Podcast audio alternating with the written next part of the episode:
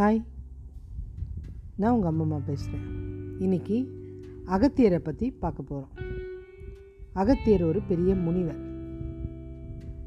ஒரு தடவை மேரு மலைக்கும் விந்திய மலைக்கும் போட்டி. யார் உயர்ந்தவங்க அப்படின்ட்டு மனுஷனுக்குள்ளே போட்டி வந்தால் தாங்க முடியாது. ஆனால் மலைகளுக்குள்ளே வந்தால் உயரமாக வளர ஆரம்பிச்சிருச்சு ரெண்டு மலையும். இதில் விந்திய மலை ரொம்ப வேகமாக வளர்ந்து சூரியனையே மறைக்கிற அளவுக்கு ஆயிடுச்சு. கடவுளுக்கு என்ன பண்ணுறதுனே தெரியல. அகத்தீரை கூப்பிட்டு இந்த மலையை கொஞ்சம் அடக்குங்க அப்படின்னு சொல்லிட்டார். அவர் ரொம்ப குள்ளம். நேராக அந்த மலைக்கிட்ட வந்துட்டார் விந்திய மலைக்கிட்ட நான் வந்து தென் தமிழகம் போனோம். அதனால் கொஞ்சம் கீழே குனி அப்படின்றாரு. அந்த மலை சொல்லுது இல்லை நான் குனிய மாட்டேன். அப்படின்னா நான் சாபம் கொடுத்துருவேன். உடனே யோசிக்குது அந்த விந்திய மலை. ஏன்னா நமக்கு ஏதாவது சாபம் கொடுத்துட்டா நம்ம இன்னும் உயர போக முடியாது. அப்படின்னு சரி முனிவரே அப்படின்னு குனியுது.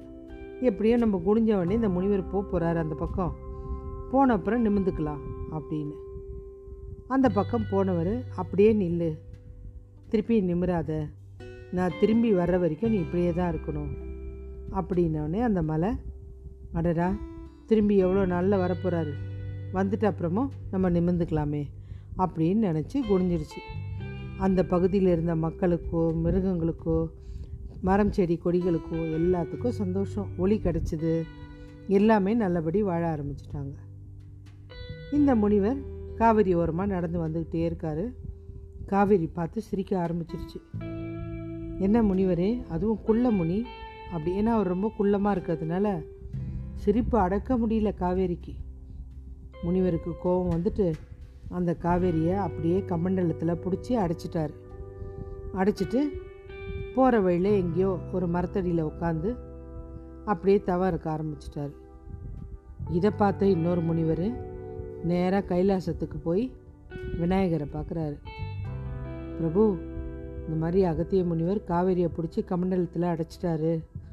காவேரினால் செழிப்பாக இருக்கிற நகரம்லாம் இனி அவ்வளோதான் வறண்டு போகுது அப்படின்னு சொல்கிறார் உடனே விநாயகரும் நான் வந்து மீட்டு தரேன் காவேரியை அப்படின்னு சொல்லிட்டு வந்தார். ஒரு பாலகனாக வந்துட்டு ஒரு காகா மாதிரி காக்கா மாதிரி உருவெடுத்துட்டு நேராக வந்து அந்த கமண்டலத்தை தாழ்வாக பறந்து தட்டி விட்டுட்டார்.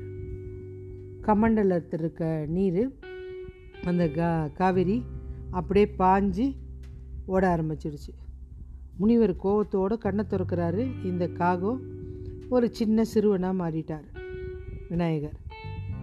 அந்த சிறுவன் தான் இந்த வேலையை பண்ணியிருக்கணும்னு கோவப்பட்டு அந்த சிறுவனை கொட்டுறதுக்கு வராரு. உடனே அந்த சிறுவன் விநாயகராக மாறிட்டார்.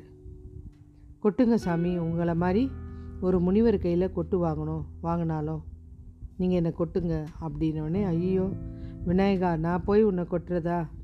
நான் பண்ண தப்புக்கு என்ன தான் நான் கொட்டிக்கணும் அப்படின்னு சொல்லிட்டு தலையில் ரெண்டு பக்கமும் கொட்டிக்கிறார். அதனால தான் விநாயகருக்கு கொட்டுவாங்க. தன்னுடைய கர்வம் அடங்கிறதுக்காக கொட்டிப்பாங்க. உடனே விநாயகர் சொல்கிறார் ரொம்ப நாளாகவே இந்த காவேரி அந்த பக்கம் ஓடுதேன்னு நினச்சேன். தென் தமிழகத்துக்கு திருப்பி விடுறதுக்கு நீங்கள் ஒரு காரணமாயிட்டீங்க. அதனால் பெரிய மகிழ்ச்சி அப்படின்னு சொல்லிட்டு சொல்கிறாரு முனிவருக்கும் ரொம்ப சந்தோஷமாயிடுச்சு. இதுதான் அகத்தியரோட கதை.